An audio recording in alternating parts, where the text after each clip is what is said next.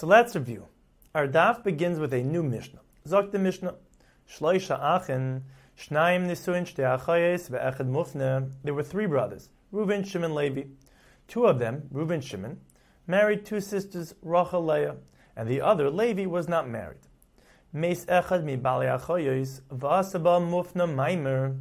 If Reuven passed away, and then Levi did Maimer with Rachel, V'achkach Meis Achiv Hasheni, and then Shimon passed away. The Mishnah teaches that in this case there's a machlekes.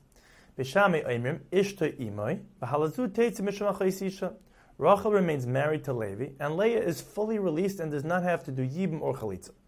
The reason for this is that Beishamai hold that Maimer is a kinyan min HaTorah, and therefore Levi and Rachel are married in that and Leah is released from Yibim or Chalitza because of Achayis She's the current wife's sister. Ubisila Imrim Maitzi es Ishtoi beget, ubechalitza, ve'eshasachav bechalitza.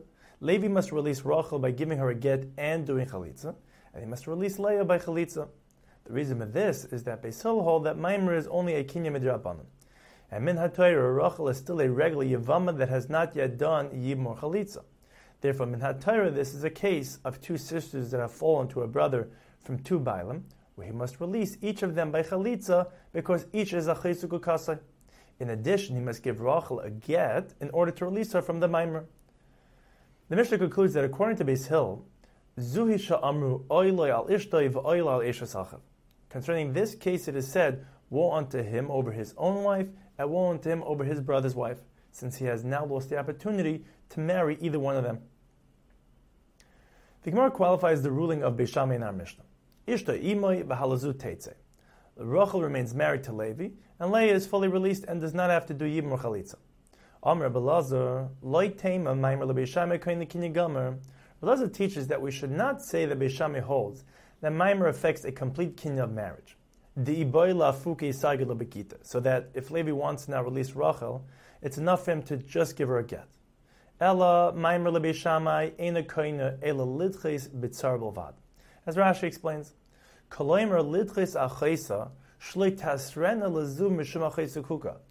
Rather, Maimer does not affect the full kinyan. And if Levi now wants to release her, he must give Rachel both a get for the Maimer and also chalitza, since Rachel is still considered a zukuka, bound for Yibam, since he must still consummate the marriage to fulfill the purpose of Yibam, lahakim shem la'achiv.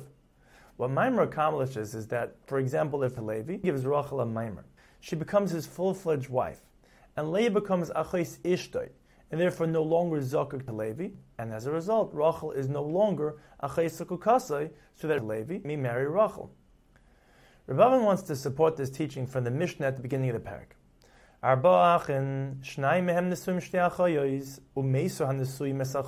brothers, Levi and Yehuda, were married to two sisters, Rachel and Leah, and died childless.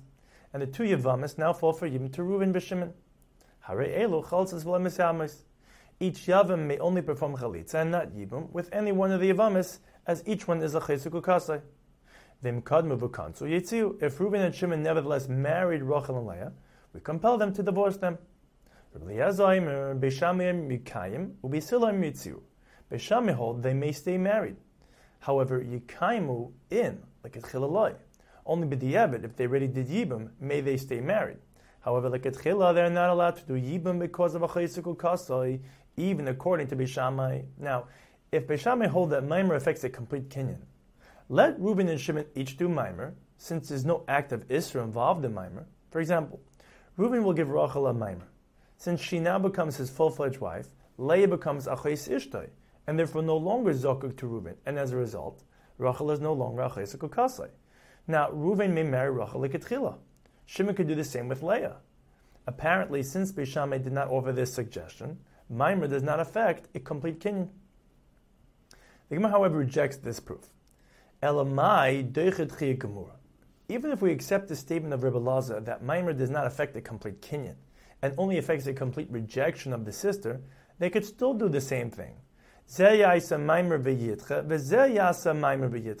Let each brother do Maimer with one Yavama, which will affect a complete rejection of the other sister, and he will then be able to marry her because she's no longer Chayesuk Kasai. Therefore, we must say whether Maimer Kain the Kinya Gomer or Maimer accomplishes only Litches Achesa, Maimer dehetera dachi the isur dachi. It's only when the Maimer is beheter, as in our Mishnah, where Levi gave a Maimer to Rachel before Shimon died, and there was no other Yavamah, that it affects the rejection. But when the Maimer was be'isr, as in the Mishnah of Arba Achin, where the Maimer would be done when there are two Yavamas, and there is an Isra of a Chesek it does not affect the complete rejection of the sister, and the Isra of Chesek remains. Therefore, even after the Maimer, they will not be able to marry her, and that's why Beishamai did not offer this suggestion. The Gemara proceeds to clarify the degree of kinyan according to the opinion of Beishamai. By Rabbah, Maimer le Beishamai, Nisuin Isa or Erisin Isa. According to Beishamai, does Maimer accomplish the equivalent of Nisuin or that of Erisin? Amalei Abai, La regarding which halachas is this shaila relevant? The rights of the husband to inherit his wife, or if he's a kind that he may become tummy for her, and to annul her vows by himself, are not acquired by the husband at the stage of Erison, but only at the stage of Nisun. This cannot be the Shaila, because Maimer cannot be stronger than Erison, where she received Kedushin. Therefore, the Yavim certainly does not acquire these rights with Maimer. The Gemara rephrases the Shaila. Nisuin Isa v'loy boy mesir l'chuppah, or dilma Erison Isa boy mesir and explains it as follows. A Yavama can be acquired to become Ishte L'chol Davar, his full-fledged wife, with Bia Karcha, cohabiting with her, even without her consent. However, an Arusa cannot be acquired into Nisuin to become his full-fledged wife with Bia. Rather, she must enter into Nisuin via Chuppah with her consent.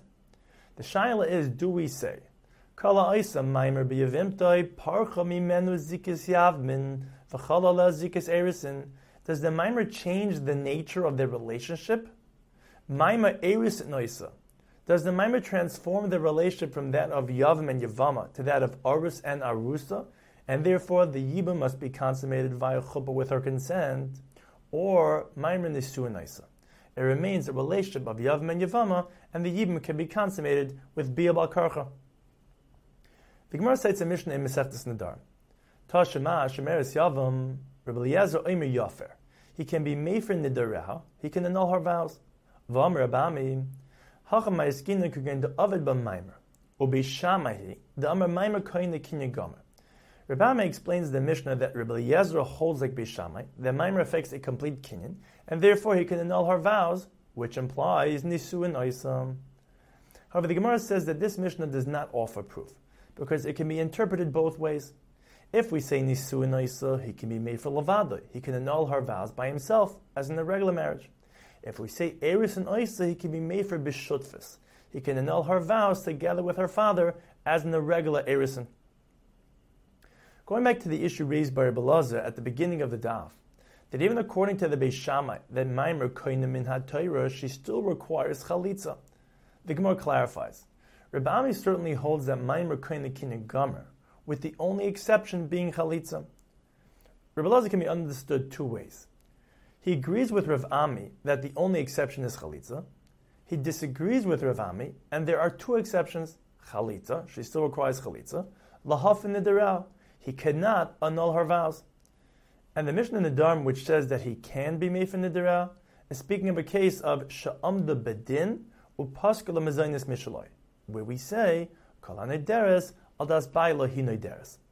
And next off, we go back to various cases of three brothers.